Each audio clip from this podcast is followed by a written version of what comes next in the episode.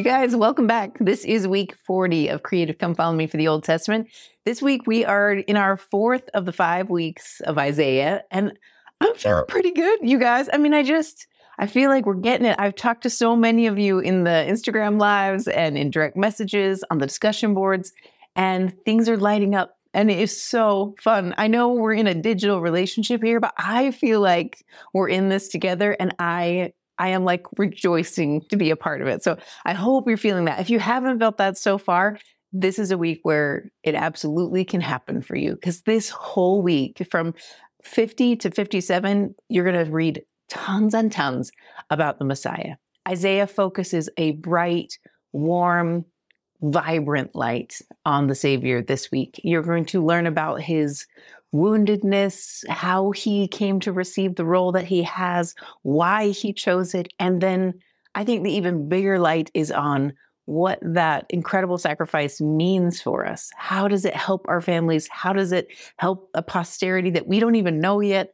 How does it help people reconcile? In fact, if I had to pick a theme for this week, I feel like that's what it is. Isaiah warns about sin that divides and creates separation between us and God. And then he talks about this beautiful wounded healer who seeks to bring those back together again. And the only way to do that is to remove that sin. And we're going to talk all about that this week, but it, there is a reconciliation process that the Lord is constantly seeking and providing the tools for. And you'll kind of see that amplified throughout all the chapters this week. Another thing I think you'll see is opportunities to find peace, especially peace that comes amidst trouble. Uh, maybe this is just me being sens- sensitive to this particular area, but I saw it all over the place. Um, that you don't you don't need to wait till the end of your adversity or the end of your trials to find joy and peace. Those are woven through everything you're experiencing, and they were for the children of Israel as well. So we're going to study, oh, and it's so good, you guys. Okay, grab your scriptures, grab your notes. You don't want to miss week 40 this summer I was at a reunion and we were all out kayaking in this great big reservoir. And I was so determined to take a lot of pictures and videos that I kept stopping in the middle of the reservoir so that I could, you know, take the shot.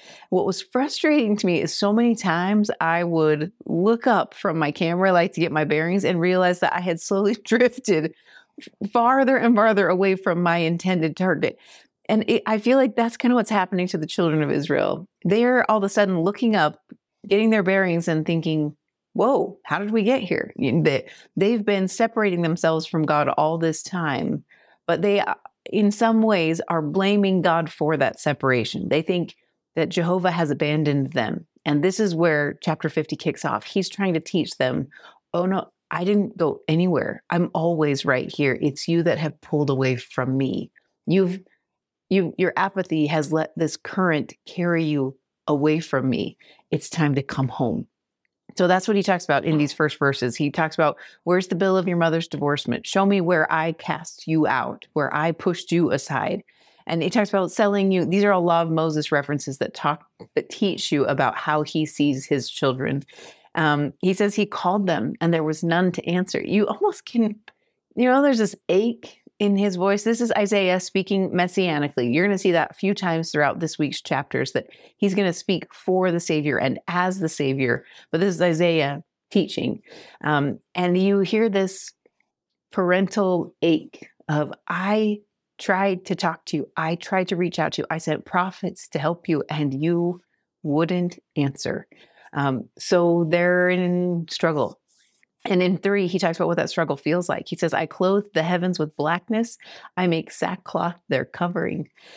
He knows they're going to mourn. They're going to be devastated uh, when they realize how far adrift they are.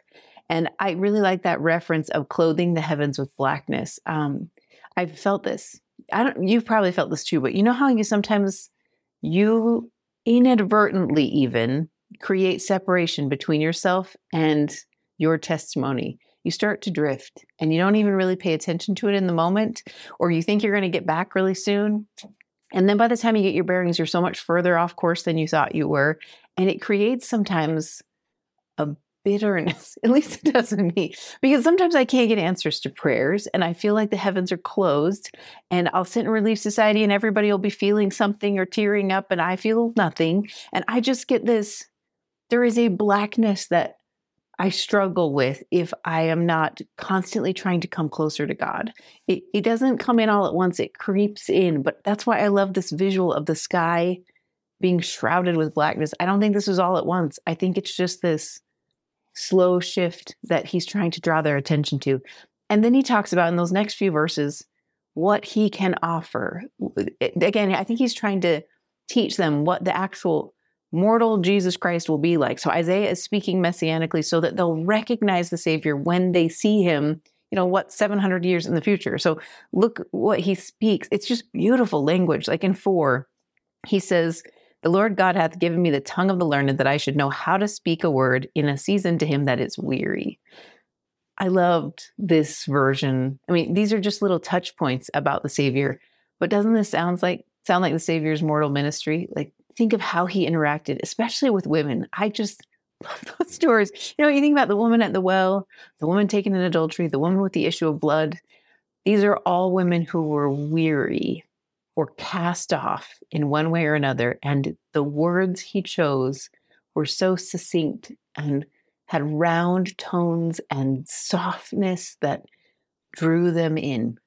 That's the promise. If you if you come to him and if you seek the help of the Spirit, you can have this spiritual gift. Granted, we will never be able to do it like the Savior did, but we need that, right? Have you ever had your kids come home from a hard day at school or they got bullied or you know something happened and you're like, I need the right words. You know, or someone is struggling with something and you're like, I just need to know what to say right now.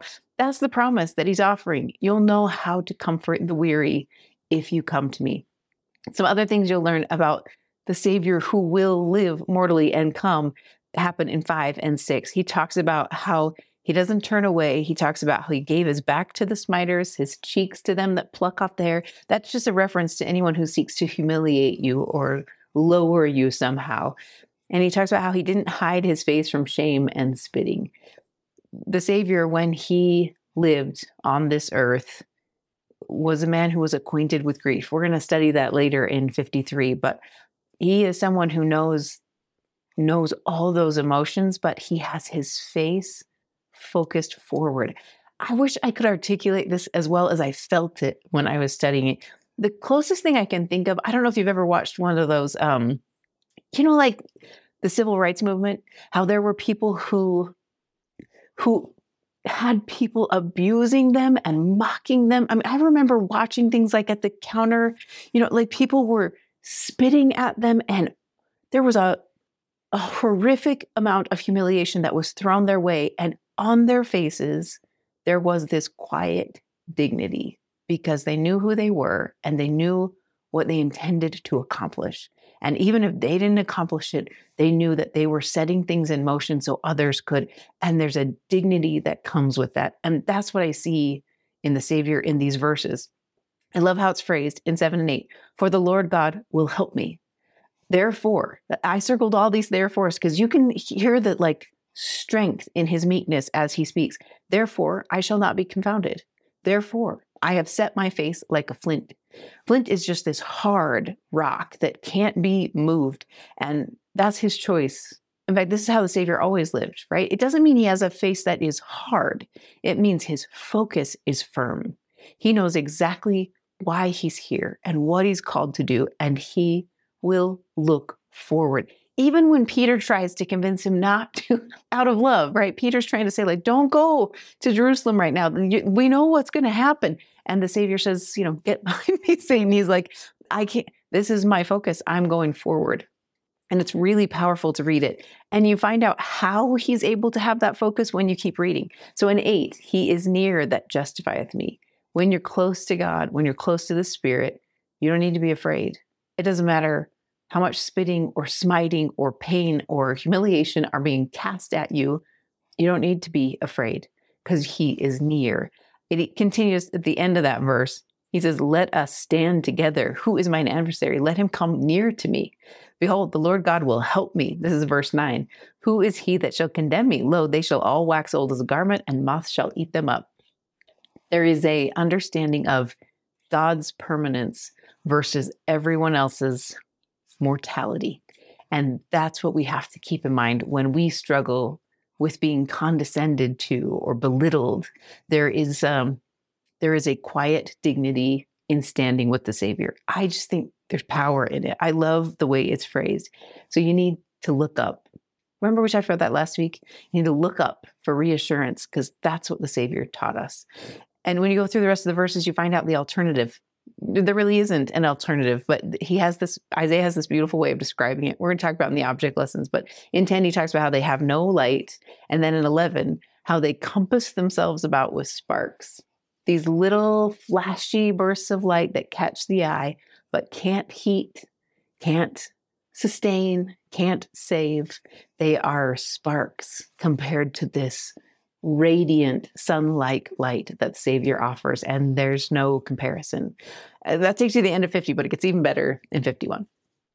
Chapter 51 shifts gears a little bit because now he's speaking to the righteous and he's talking more about the last days that will come, the gathering phase and all the goodness that comes with it. So I love the way he begins in verse 1. If if he's trying to pump up the children of Israel, give them this like mighty pep talk to like, you can do this, let's go. Um, I feel like how he does it is to remind them who they are. It's the same way the Lord motivated Moses. Remember when he was he was encountering the adversary and the reason he could defeat the adversary in that moment was because he knew who he was and he knew who God was. That's way back in Moses 1. What I love about this principle is that's how we're supposed to teach our families as well. If we want them to understand how to combat all the evil and all the wickedness that is in our world today, the best way to do it is to teach them who they are and who God is, what the atonement of Jesus Christ is, and how powerful it is. That's how you endow your own kids with power to defeat all the forces that are pushing against them. So that's what he reminds them of. But the way he reminds them of it is talking about their ancestors. So he says, Look unto the rock from whence you are hewn. You are divine. When when we talk about our their divine nature, and lately that phrase their divine DNA keeps coming up in conference. That's the rock from whence you are hewn. And if that's too far in the distance, like if that seems hazy, if you think about your heavenly parents and your connection to them and it feels hazy, then he gives you another option and he says, Look unto Abraham, look unto Sarah. What I love about this combination is I don't think he's just giving us a male and a female example to look towards. I think he's t- talking about a family. I mean, think about their family. Sarah and Abraham are incredible individuals on their own. They both had huge trials, huge adversities that lasted decades sometimes, and you know, like stripped their heart to the very core. what do you really believe? And they both succeeded in their trials, and they did it together. They, as a family, Abraham and Sarah, and their posterity that eventually came after decades of time, they are a solid rock. Sometimes I think, especially with our kids, it's hard to see too far back. Eh, so you need to give them rocks that they're hewn from that are closer. So you need to talk about their ancestors and talk about the power that comes from being in that line. If you don't know those stories very well, learn them. The more we can teach our kids about the rocks from which they are hewn, not just the original, you know, your heavenly parents' rocks, but also the ones, these mortal ones that we can look to we're missing out on a source of power. So I love the way he phrases that verse. I also love the promises he talks about. He talks about how this wilderness is going to turn into an Eden again. Remember, we're talking about the end, the latter days. What I think is so powerful about this, you guys, is that doesn't just happen magically.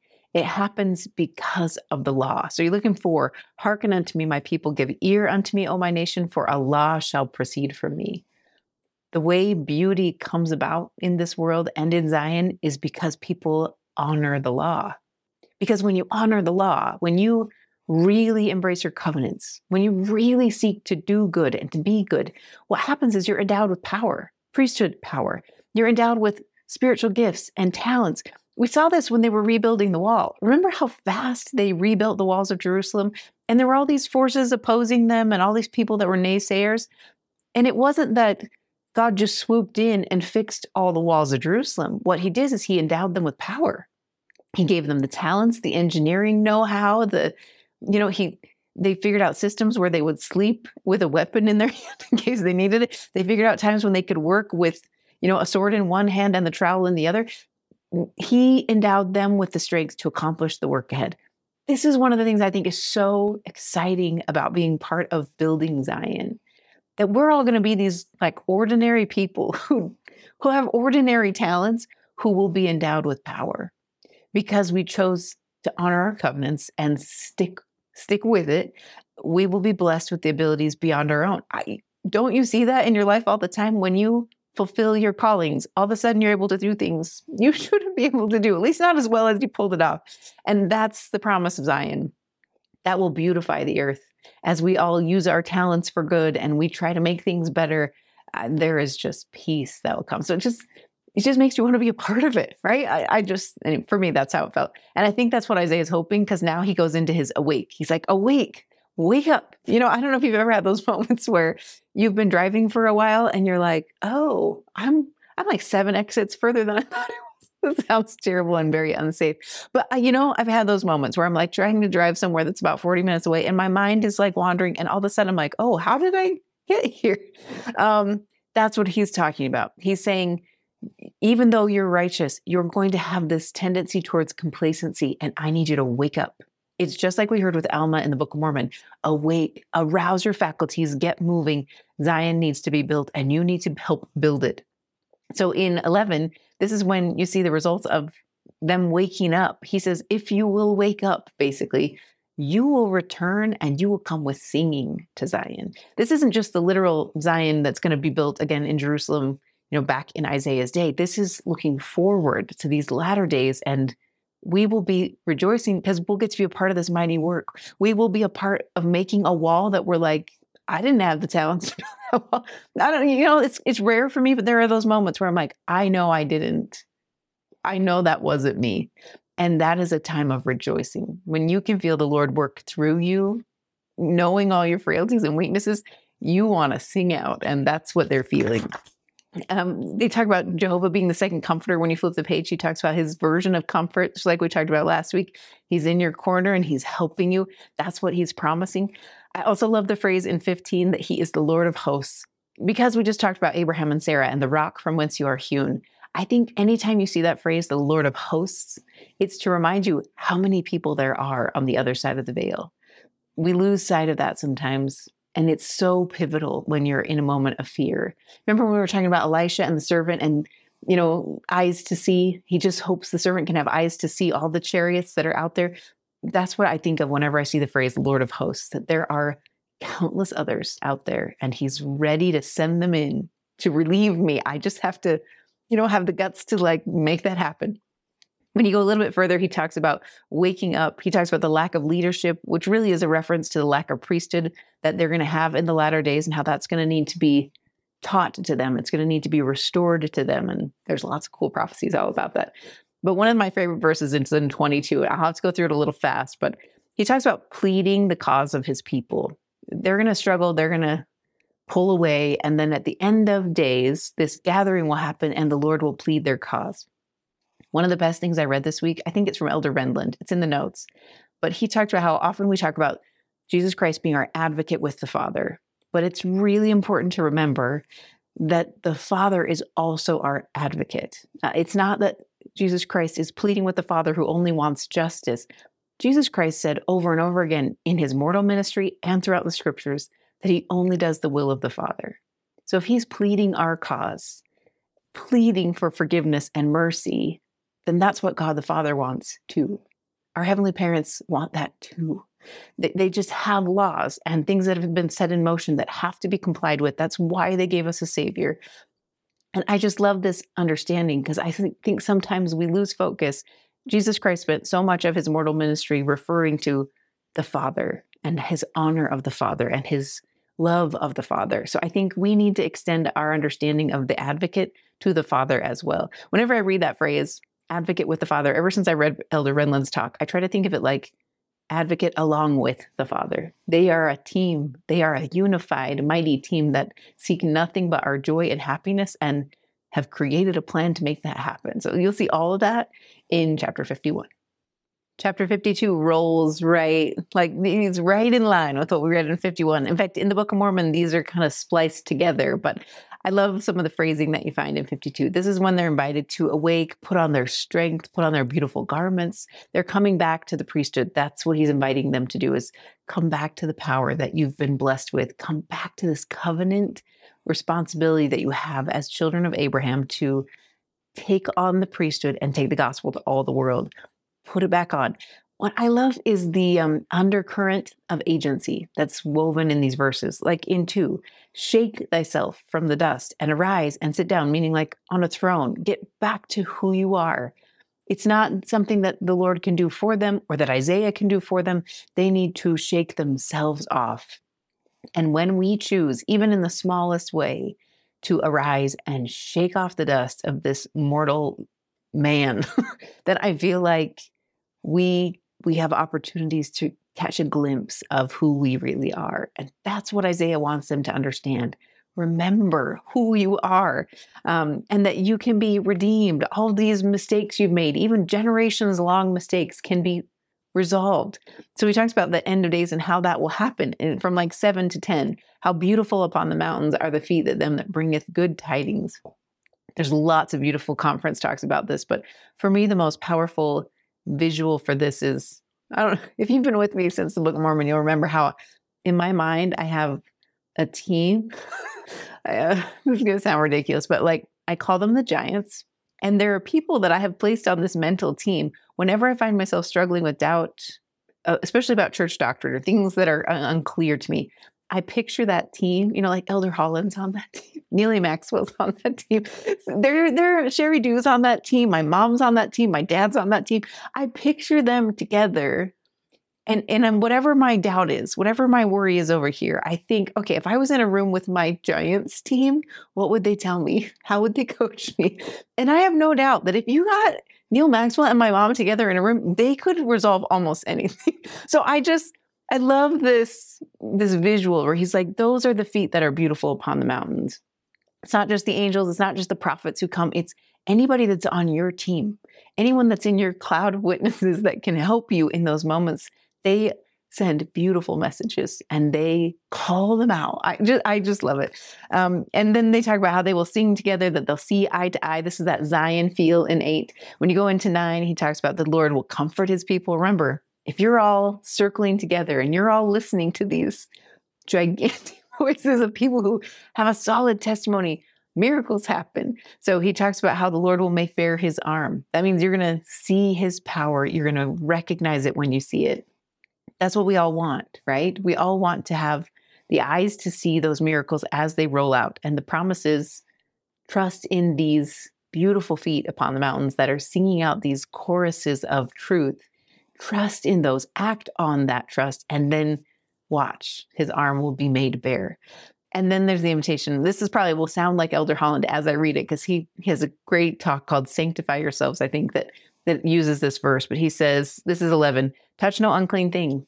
Go ye out of the midst of her. Be ye clean that bear the vessels of the Lord." You're not going to go by flight. This is not going to be like when you left Egypt in a hurry. This is going to be a dignified exit from Babylon. Uh, not not just the actual Babylon, but like the spiritual Babylon, as you choose to listen to your team of giants and learn from their testimonies and act on them, you will start to separate yourself from Babylon and it will be a rejoicing. And what he's saying basically, I think, when I read these, what he says is if you choose to sanctify yourself, to use your agency, not because you're compelled to do it, but because you choose it, then I can do wonders among you. That's the promise. I think his hands are tied a little bit if we choose not to sanctify ourselves. But as soon as you get yourself ready, things come, right? You just have to start engaging and then opportunities come. Uh, it's just this punch of power that comes in 52. You're going to want to slow down when you get to chapter 53 because honestly, every single sentence has weight in fact, my favorite part of studying 53 was realizing how many conference talks reference all these thoughts about the Savior. They're everywhere. I tried to include a bunch in the notes. So I promise if you go in the notes, you'll learn far, far more than I can possibly say in this little segment of time. But let me do my best to get you through these and show you what you can't miss. I love what you see in two this talks about the Savior being a tender plant. When I picture this, I, you know how if you if you've ever planted like a little sapling or a little seedling, and you put these plastic shields around them, or sometimes a cage to prevent deer from getting in and give them a chance to get the right amount of heat and light. That's kind of how I f- picture the Savior's childhood. That he's this tender plant that comes out of dry ground. He comes out of Nazareth, out of a carpenter's house, and nobody expects him there. But I love that we don't have many stories about his childhood. I mean, I don't love that, but I, I think this is why because he's a tender plant that needed some shielding for a season. I wonder if it's so that Mary and Joseph had time with just their boy, you know, just their son, so that he could learn and grow grace for grace, just like we know he did. I that's what I picture when I picture a tender plant coming out of dry ground. He's just being he's he, he's given some insulation for a season so that he can grow and learn and develop. And then when you get to verse 3 is where you start to see that shield come off and you learn more about what his life is like, especially his mortal ministry. He's despised, he's rejected of men. One of my favorite conference talks about this was um, from Vincent Haleck, I think is his name, and he talked about the widow's heart.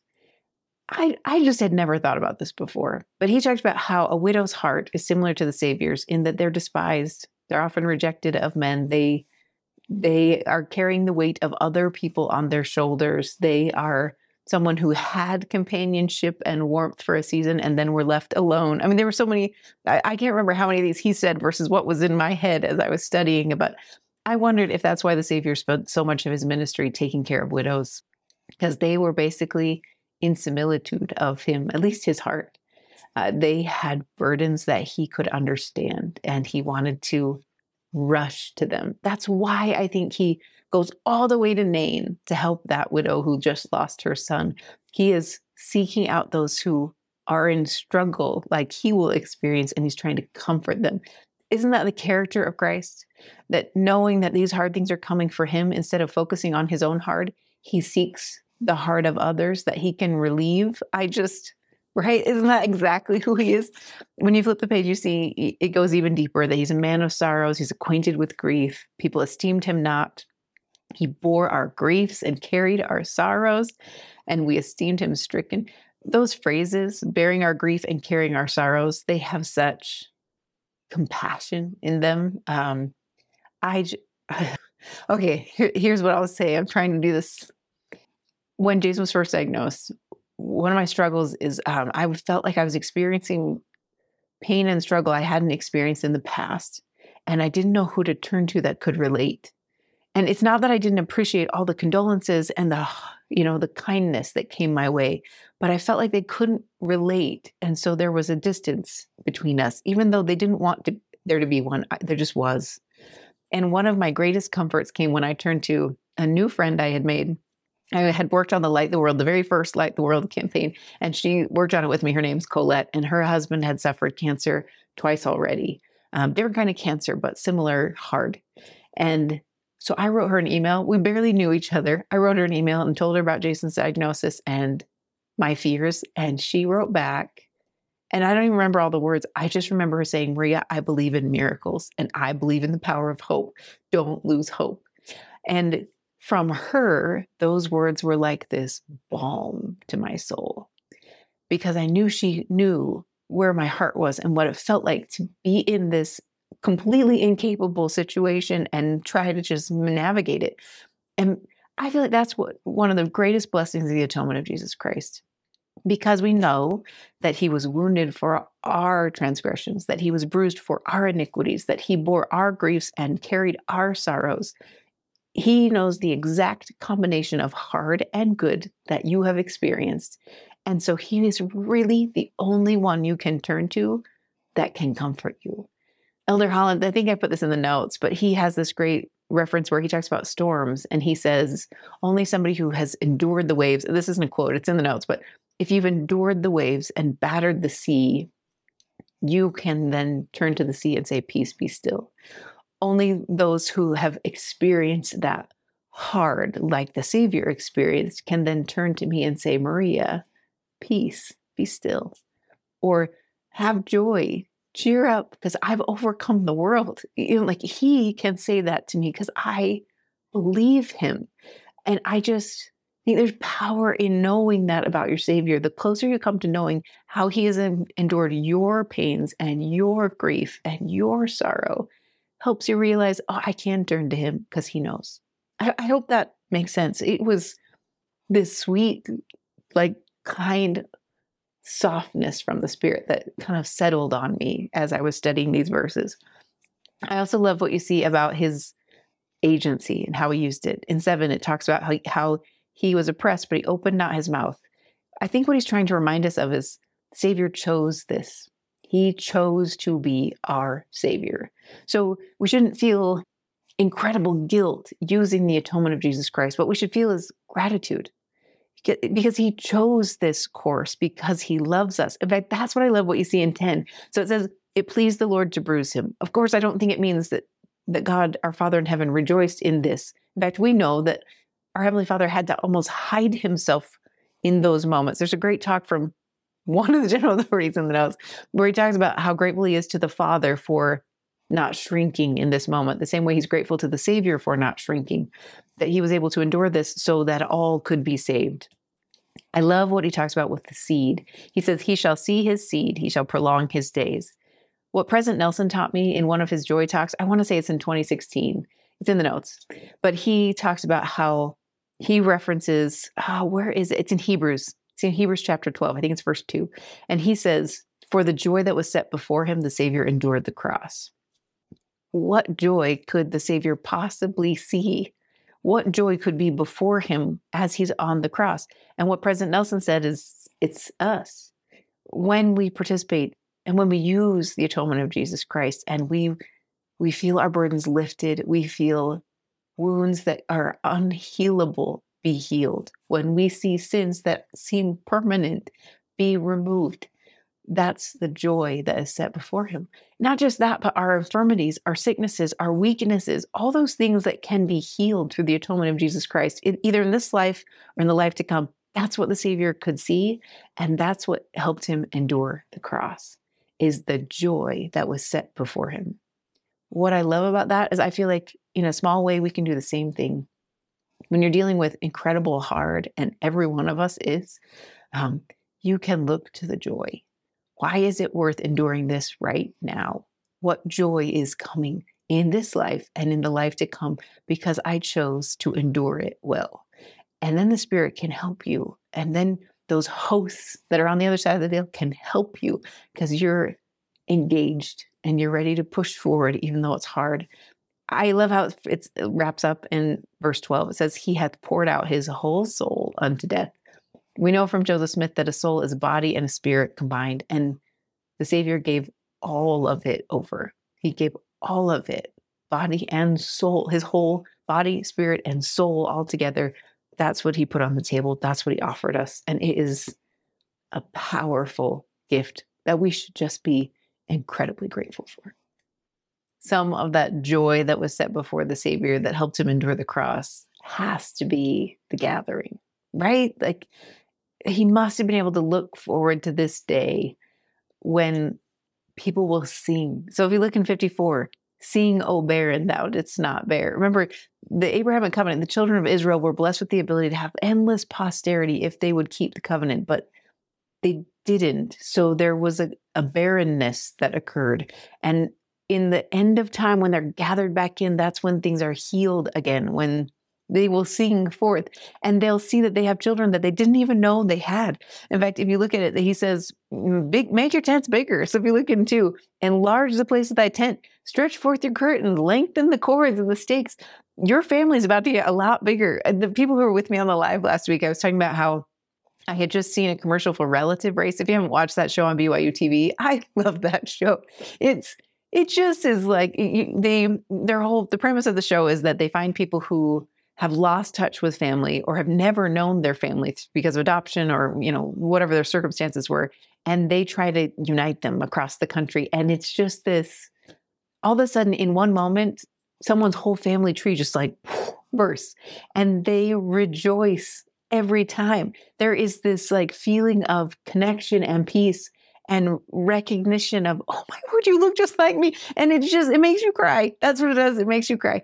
And I, that's how I see the gathering. It is this reuniting And it's not just one to one, it's you know, you reunite two people and all of a sudden huge families are connected and there's a rejoicing. So that's what the gathering is. It's this one by one, we're going to gather everybody up. And because you know you're connected, now everybody that is related to you is now connected. And it's this spider web of connection that's going to be powerful to watch. But that's, I think, one of the joys that he must have thought on because this is a time of rejoicing. You're going to break forth. You're not going to fear, like you see in verse four he talks about how there was a small season where he had to not hear them for a time because of their choices, but that that will end. Uh, in great mercies will I gather thee.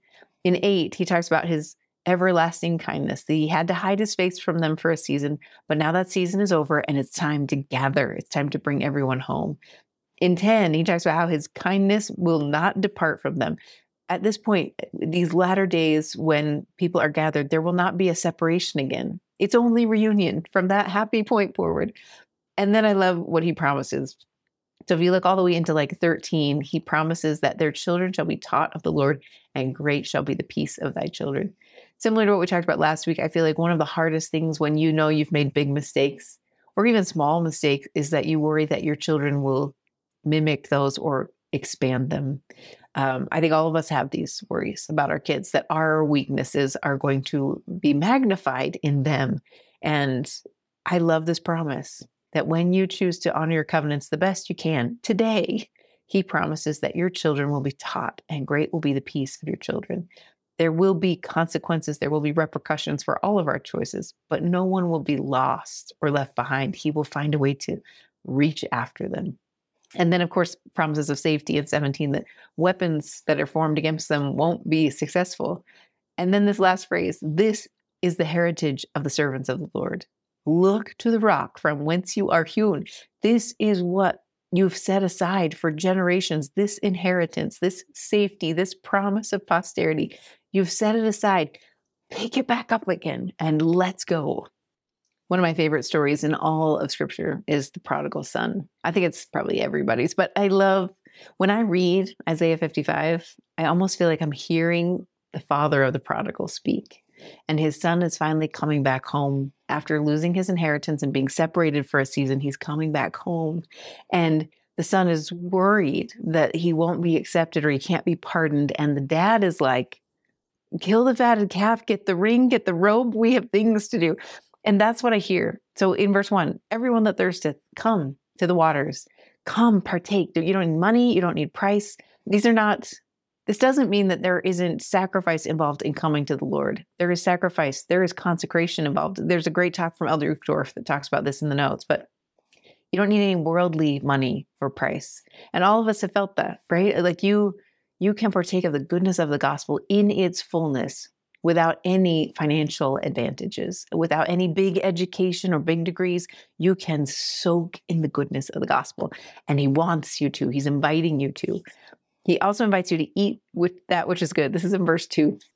I love this because I just, I, I, why I say this week, I taught a lesson. It was all just about the plan of salvation, but we were focused on uh, going deeper into that creation story and into the experience of Adam and Eve and we went deep, not it, not it was not tricky doctrine. Not, it was actually really simple and clear. But I, I we went into a deeper place, and they were writing notes, and they like we were. It felt so good. It felt like we were eating richly in the doctrine. Um, I I wish I could articulate it better. That's what I think he's inviting us to do here. When you come to him, and when you really want to drink, he has so much more than you can consume. What he has is so filling and so sustaining that you can't even really wrap your head around it. That's his promise. When you go a little bit further, he invites you in six to seek the Lord while he may be found. To me, I read this as don't waste mortality. This life is the time to prepare to meet God. And I don't know why it is that when you have your spirit and your body connected in mortality, there you seem to be able to learn things that you can't learn otherwise or do things you can't do otherwise because we can see lots of revelation in the Doctrine and Covenants about how people are eagerly awaiting the day when they are resurrected and have this union again of their body and their spirit. This is the time to prepare to meet God. So seek Him while He can be found in this life. I also love what you see in seven. You can almost hear the prodigal son worrying about whether he'll be accepted of the Father. And the Father says, Let him return unto the Lord. He will have mercy upon him to our God. He will, for he will abundantly pardon. Here's what I love most about this chapter that I'd never noticed before. Eight and nine are some of the most common verses in all of, you know, you've heard these a hundred times. For my thoughts are not your thoughts, neither are your ways my ways, saith the Lord. The heavens are higher than the earth, so are my ways higher than your ways. When you read those verses in isolation, they're beautiful on their own. When you read them in the context of repentance, I think they're even better. You know, the one right before it is about the we being worried or the children of Israel being worried that they won't be pardoned, that they they don't deserve the forgiveness that they're seeking. And he then responds with, My thoughts aren't your thoughts. My ways are higher than your ways. This happens when we repent, right? We start to get tricked in our minds and we think, He's not going to be patient with me this time. He, d- I've made this same mistake 10 times already and I knew the answer and I didn't do it. He's going to be angry with me or he's going to be, he's going to withhold his love from me or I live too far on the margins. I'll never fit in or whatever it is. When you're thinking about repentance, this is when you need to remember that his thoughts are not your thoughts.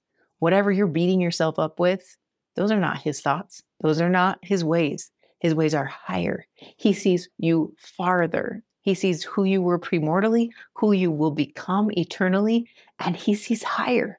So stop beating yourself up. That's what I had to tell myself. Like, Maria, stop. He doesn't think like you. He doesn't think, gosh, I really wish she would just stop dropping the ball. He doesn't think like me. He thinks higher and bigger and stronger. And I need to trust that promise. I wish I had more time to go into it, but I also love the promise you see in 10. This is where he talks about, again, I think speaking on this repentance vein, he talks about how it will give blessings or um, that things will grow for the sower and that there will be bread to the eater. To me, this is almost like the two brothers in the prodigal story um, that those who have been sowing all this time will receive blessings. Those who need the atonement of Jesus Christ for repentance sake will receive blessings. There are the atonement actually feeds both. Uh, go in the notes, you can learn more about that. But I love one of the blessings that you see, it comes in 12. For he shall go out with joy, and he'll, he'll be led forth with peace.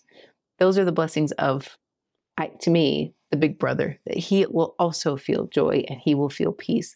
In addition to the repentant brother who has to come around and is immediately forgiven, there's joy on, on both. Uh, go in the notes, you can learn a lot more. I love that you find that in 55. When you go into 56, this is when it extends to people who are outside the family. And oh, it is so good.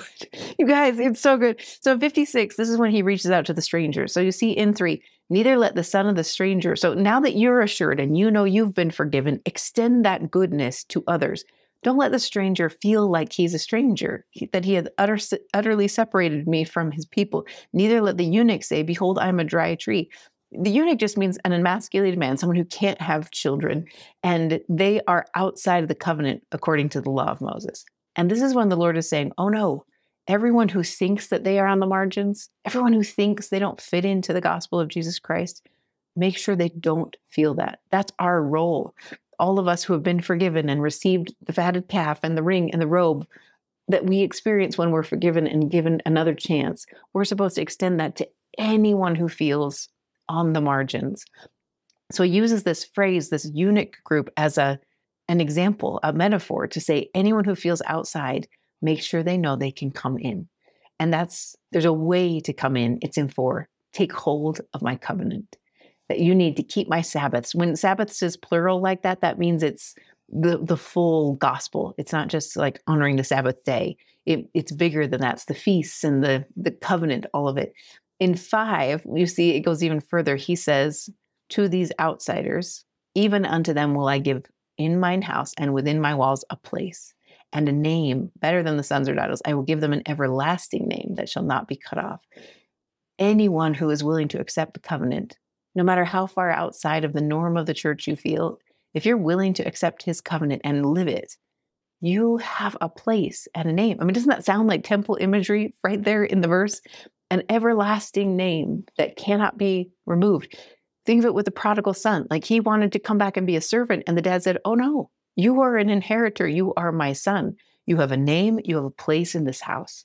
You belong here. That's what he wants us to teach every person who feels on the margins.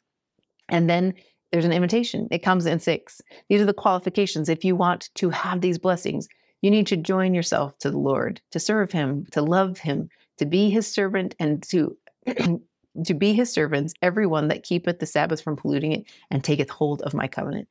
If you choose to honor his covenants, if you choose to live the life he's asking you to live, these blessings can be yours.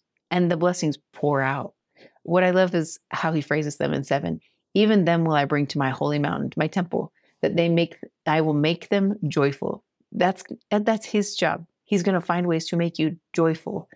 And in my house of prayer, their burnt offerings and their sacrifices shall be accepted. What I loved about this piece of the doctrine is he recognizes that for many to live these covenants is a remarkable sacrifice. And he acknowledges that sacrifice and he accepts that sacrifice and he asks them to come and to partake. And that covers everybody. There are no margins in the Lord's view. So that's what he says in 8. I will gather the outcasts of Israel, gather others besides them. It's this great coming in, and it's a powerful image for anybody in the latter days. Our Savior, Jesus Christ, is incredibly forgiving of weakness. He is strict with rebellion. Um, and that's what you're going to see in 57. There are leaders who were supposed to be leading the church, taking care of the poor and the needy, helping people find truth.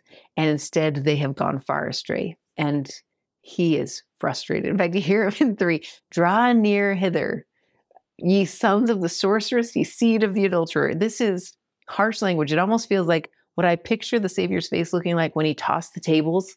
That's what I picture when I read chapter 57. He's frustrated because these are not small rebellions. This is big. In fact, you see that like in in five he talks about well four they say they've made sport so they're they're toying with their leadership they're toying with people they should have taken care of. And then in five they're worshiping idols they're sacrificing children they are afar off. He compares it to having an adulterous relationship because remember the covenant was represented by a marriage and so here he's saying not only are you separating yourselves from me but you're you're covenanting with other gods. You're you're basically in someone else's bed is kind of how he's comparing it and that they're struggling with the greatness of the way and they're missing it. So the result comes in 11 when he says, Thou hast not remembered me or laid it to heart. And so I held my peace as I did of old. This time of apostasy will be a time of silence from God, not because he doesn't want to teach them or hope to bestow blessings on them. They simply aren't obedient, so he can't bless them. What you'll see in a lot of these chapters is that the Savior still loves them he's going to talk about in this chapter how he's going to still seek after them over time. What he wants, he will always love the children of Israel. He will always love you and me. I really don't think that will ever change or has it ever changed, no matter what we do. What he really wants to do, though, is to love and bless. The only way he can bless us is if we are obedient and if we choose to honor our covenants. He wants both of those things uh, and they aren't choosing it. So they're struggling. Uh, and what I love is where it shifts gears. So in 14, from 14 on, it's kind of talking more to the righteous. So he talks about how we need to prepare the way. I picture this like when I'm running on a trail and there's a big rock in the way that I try, if I can, to like actually pick up that rock and chuck it so that nobody else trips on the same rock. You probably do the same thing. I think that's what we're supposed to do for each other spiritually as we encounter stumbling blocks, as there's part parts of the doctrine that are hard that I have to work through and wrestle with and then find answers to, I'm supposed to share them. When I get revelation that helps me as a parent, ideally you share it and you pass that on to somebody else. That's what I think he means by removing the stumbling blocks. And then he talks about himself in these beautiful terms. He it's in verse 15. He says, For thus saith the high and lofty one that inhabiteth eternity. Can you think of like a bigger, I don't even know what that means, inhabiteth eternity. I think it means He's outside of space, he's outside of time, he's outside of geography that we would understand. He, he inhabited eternity. What I love about 15 is he also talks about who he wants to be his neighbors. It's the humble and the contrite. He doesn't want everything, he wants people who are meek. And are, I think it's why he says the meek will inherit the earth, because these are people who are, are constantly trying to turn to him and constantly trying to learn and grow. That's who he wants close. That's why he's promising us that if we will build this Zion society, he will come. He will live among us because th- that's where we'll be comfortable together. That's what he's encouraging us to be. Uh, he also talks about how when when people are welcomed back, when the children of Israel are gathered again, that he will they will be healed by him. This is around verse 18. They'll heal him. I will lead him also. I'll restore comforts unto him and his mourners. I love that combination because I feel like this is what he promises all of us. Many of us experience pain and adversity because of the choices of others. Remember, I told you I call these intersections of agency, where you feel like you get rammed because of someone else's agency. He's promising in this verse that he will take care of the one who did the ramming, who made the big mistakes, but he will also comfort those who are the mourners.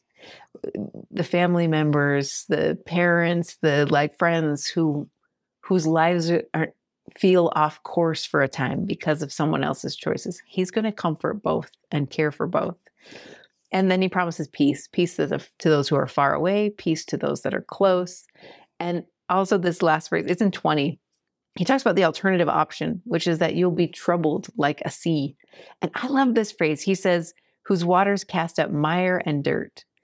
What I found, especially with working with this YSA age group, is that sometimes they have a tendency to want to repent and not use the atonement.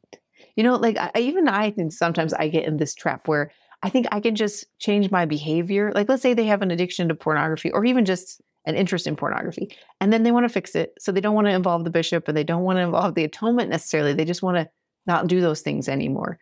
The problem with that is things aren't actually clean. So when you get into a state of contention or frustration, mire and dirt come up again. The best visual I can think of for this is like if you've ever been to a restaurant where you go to sit down and the table is clear, but it's not clean. As soon as you put your hands down, you're like, oh, does anyone have any Clorox wipes? You know, like you can you can tell that it, it appears clean on the surface, but it's not clean. That's what happens when we don't involve the Savior in our repentance. One, we lose potential for power because it is hard to combat all these bad behaviors on our own. So we lose an option to have his power to help us do it, but we also lose the ability to be wiped clean. And the result of that is if you aren't wiped clean, then that mire and that dirt will bubble up to the surface again, especially when you're in contention, when things are hard or when you're doubting or you're struggling in some way. Satan loves to toss that sea. So we need to clean you need to use the atonement of Jesus Christ to become clean. Um, and, and, then at the very end, he talks about how there's no peace. There's no peace for the wicked. There's no joy in sin.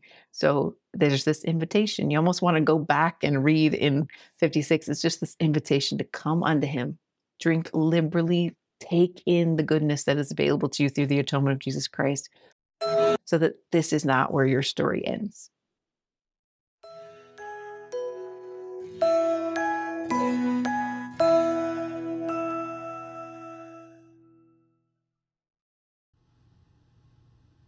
Thanks again for joining me, you guys. If this content is resonating well with you, I hope you'll consider liking and subscribing, leaving a review if you can, and then also popping over to the full course. In the Creative Come Follow Me course, I provide weekly content in full videos. So, full videos, the insights, videos of all three object lessons, as well as all the tools you need to support it. So, within the course, you'll find professionally designed printables each week. You'll find extensive study notes so that you can go a lot deeper into the text. You'll also find three years of back content. So, for since 2020 in the Book of Mormon, I've been creating weekly content and object lessons to help facilitate meaningful, memorable, simple learning. So if those are tools that would help your family or your class, I hope you'll consider subscribing. Head on over to creativecomefollowme.com. You can find sample videos, sample printables, and an option to subscribe for a month and test it out for your family and see if it's a good fit for you. I hope you enjoy it.